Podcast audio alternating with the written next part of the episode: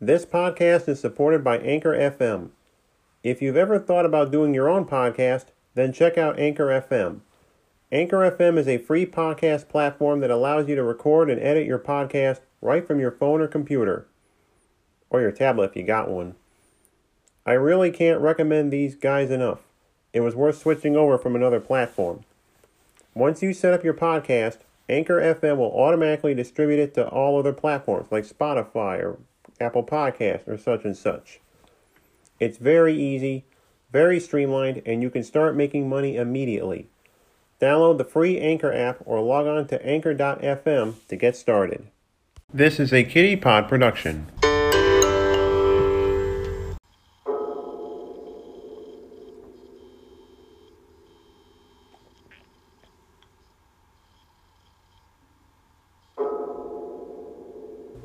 Welcome to CR Crime, the only podcast dealing with tales of true crime in New York's capital region.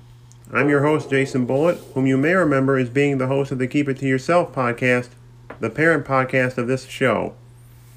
This episode marks the conclusion of our month long series looking back at the 2015 prison break from the Clinton Correctional Facility in Dannemora. Here we'll look at the end of the manhunt and the almost mind blowing details of the State Inspector General's report on the breakout.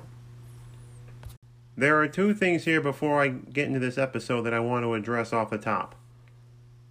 First of all, a bit of housekeeping. I'll be taking next week off for both the 4th of July weekend and as a bit of respite from this podcast. It is unknown what the subject of the next episode, slated for release on Thursday, July 9th, will be. Maybe we'll stay in the Adirondacks, maybe we won't. Stay tuned.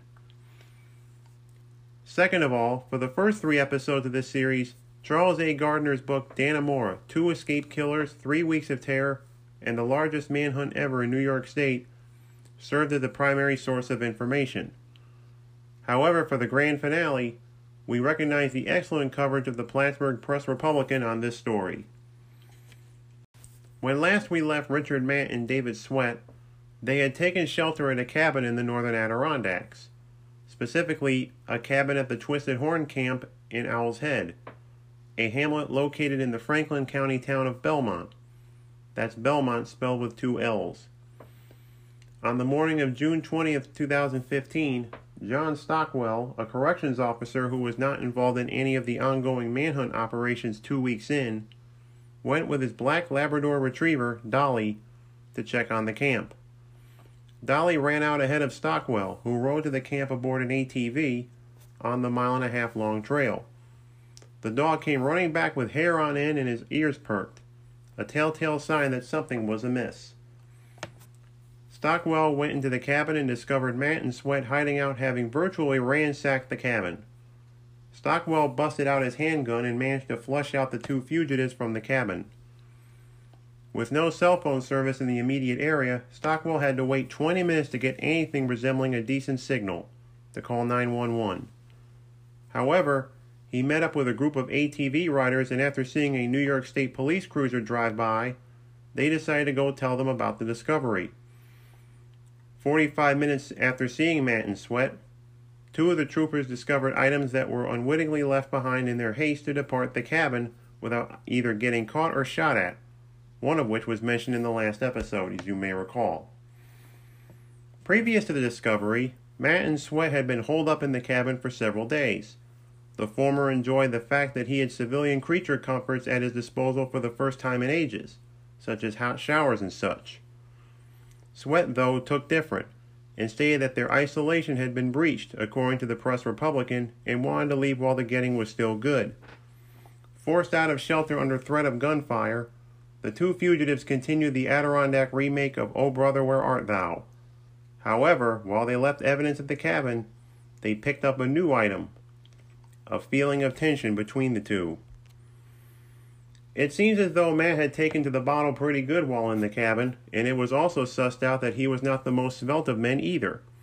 Both ultimately worked to his disadvantage, and on June 26th, Matt stumbled and fell to the ground, making a noise which would have been a giveaway to those still searching for him. Sweat, finally rid of his once cooperative partner and glad of it, trailed off on his own and hid in a place in Malone, the seat of Franklin County.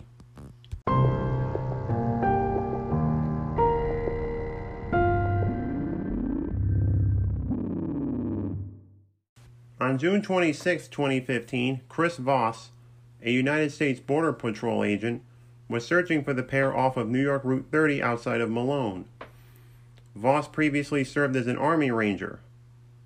Just like Troop B Commander Guess in the last episode, before joining the BORTAC, the Border Patrol's elite team of marksmen. Voss heard the sound of someone coughing in a wooded area nearby and assembled his team to draw their weapons.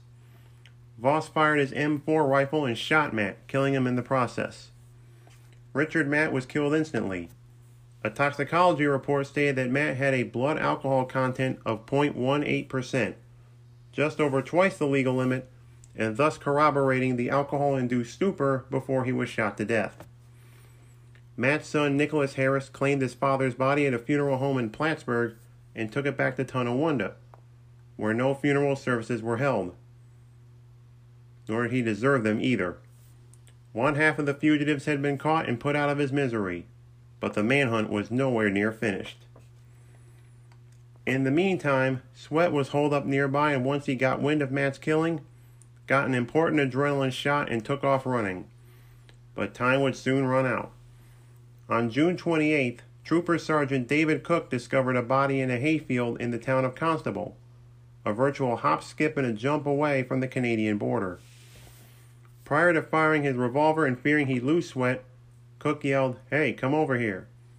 Cook, then a 21 year veteran of the state police, Air Force veteran, and firearms instructor in a past life, fired his revolver and hit Sweat twice in the torso. Sweat was taken to the Alice Hyde Medical Center in Malone for guarded treatment. Upon release, he was driven to Potsdam, from where he was flown by medevac to Albany Medical Center for further treatment. After 22 agonizing days of searching by various law enforcement agencies and uncertainty among the locals, the biggest manhunt in New York State history had come to an end.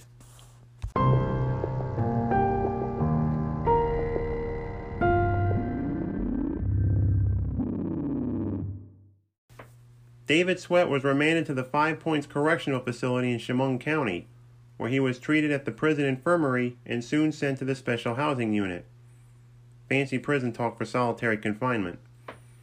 After stints at both that prison and Attica, he was transferred to the Auburn Correctional Facility west of Syracuse in late 2018. Sweat had additional time tacked onto his life sentence and was also ordered to pay $80,000 in restitution. Joyce Mitchell, the tailor shop employee who unwittingly ran the point for the escape, stood trial in Clinton County Court. In September of 2015, Mitchell was sentenced to two and a half to seven years in prison for promoting prison contraband. The shorter sentence came as a result of a plea deal.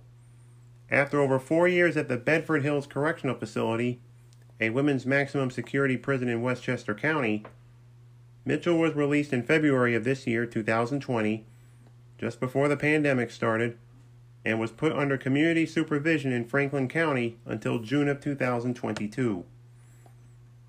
Gene Palmer, who also snuck contraband and meat patties, pled not guilty to the same charges as Mitchell, but was sentenced to only six months in Clinton County Jail and fined $5,375. He was released two thirds of the way through his sentence on good behavior. Amongst Mitchell and Palmer's co workers, around eight or nine corrections officers and higher ups at CCF were either suspended or placed on administrative leave. Oddly enough, a handful of them had nothing at all to do with the breakout. Yet there they were, made to hang. Metaphorically speaking, that is. Stephen Racette, the prison's warden and a DOCCS employee of four decades standing, was amongst those given the boot, and he himself was replaced by Michael Kirkpatrick on July 1, 2015.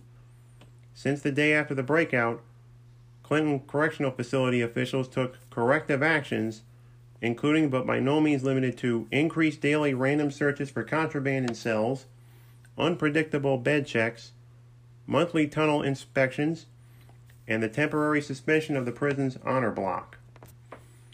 As if that wasn't enough, the following year, the New York State Inspector General released its report on the prison break. It's a lengthy read weighing in at 154 pages, but the essential points made were that the breakout came as a result of what they termed as quote, long standing systemic failures in management and oversight by DOCCS. End quote. And that there was a similar prison break a decade earlier from the Elmira Correctional Facility, which didn't last anywhere as long as this. Proper actions were not taken on the part of DOCCS staff to prevent another such escape. The report recommended the bolstering of security measures at prison front gates, increased oversight of the department, and the priority of inmate security over production goals, in air quotes, in the tailor shop, to name but a few. This may be the end of the long road exploring the Dannemora prison break of 2015, but it doesn't have to be for you. May I suggest the aforementioned book by Charles A. Gardner? Again, get it at your independent bookstore. They can sure use the help right now. For those wanting visual entertainment, even if you're still under quarantine, Showtime released a miniseries in late 2018 entitled Escape at Dannemora, directed by actor Ben Stiller. Yes, that Ben Stiller, from Zoolander and There's Something About Mary fame. Also, the cable network Oxygen aired a special about the prison break around the same time, imaginatively titled Dannemora Prison Break, with actress Bryce Dallas Howard serving as the narrator. Thanks for listening to this episode of CR Crime. If you like what you've heard, especially during this four part series about the Dannemora prison break, tell your friends and those in your circle. Give us a five star rating on Apple Podcasts or the podcatcher of your choosing. You can also listen to us on Apple Podcasts, Spotify, Google Podcasts, or likewise the podcatcher of your choosing. I'll talk to you again in two weeks, so until we talk again, have yourself a great and safe 4th of July. Do so responsibly with the pandemic going on still. And I'll talk to you soon. Bye bye.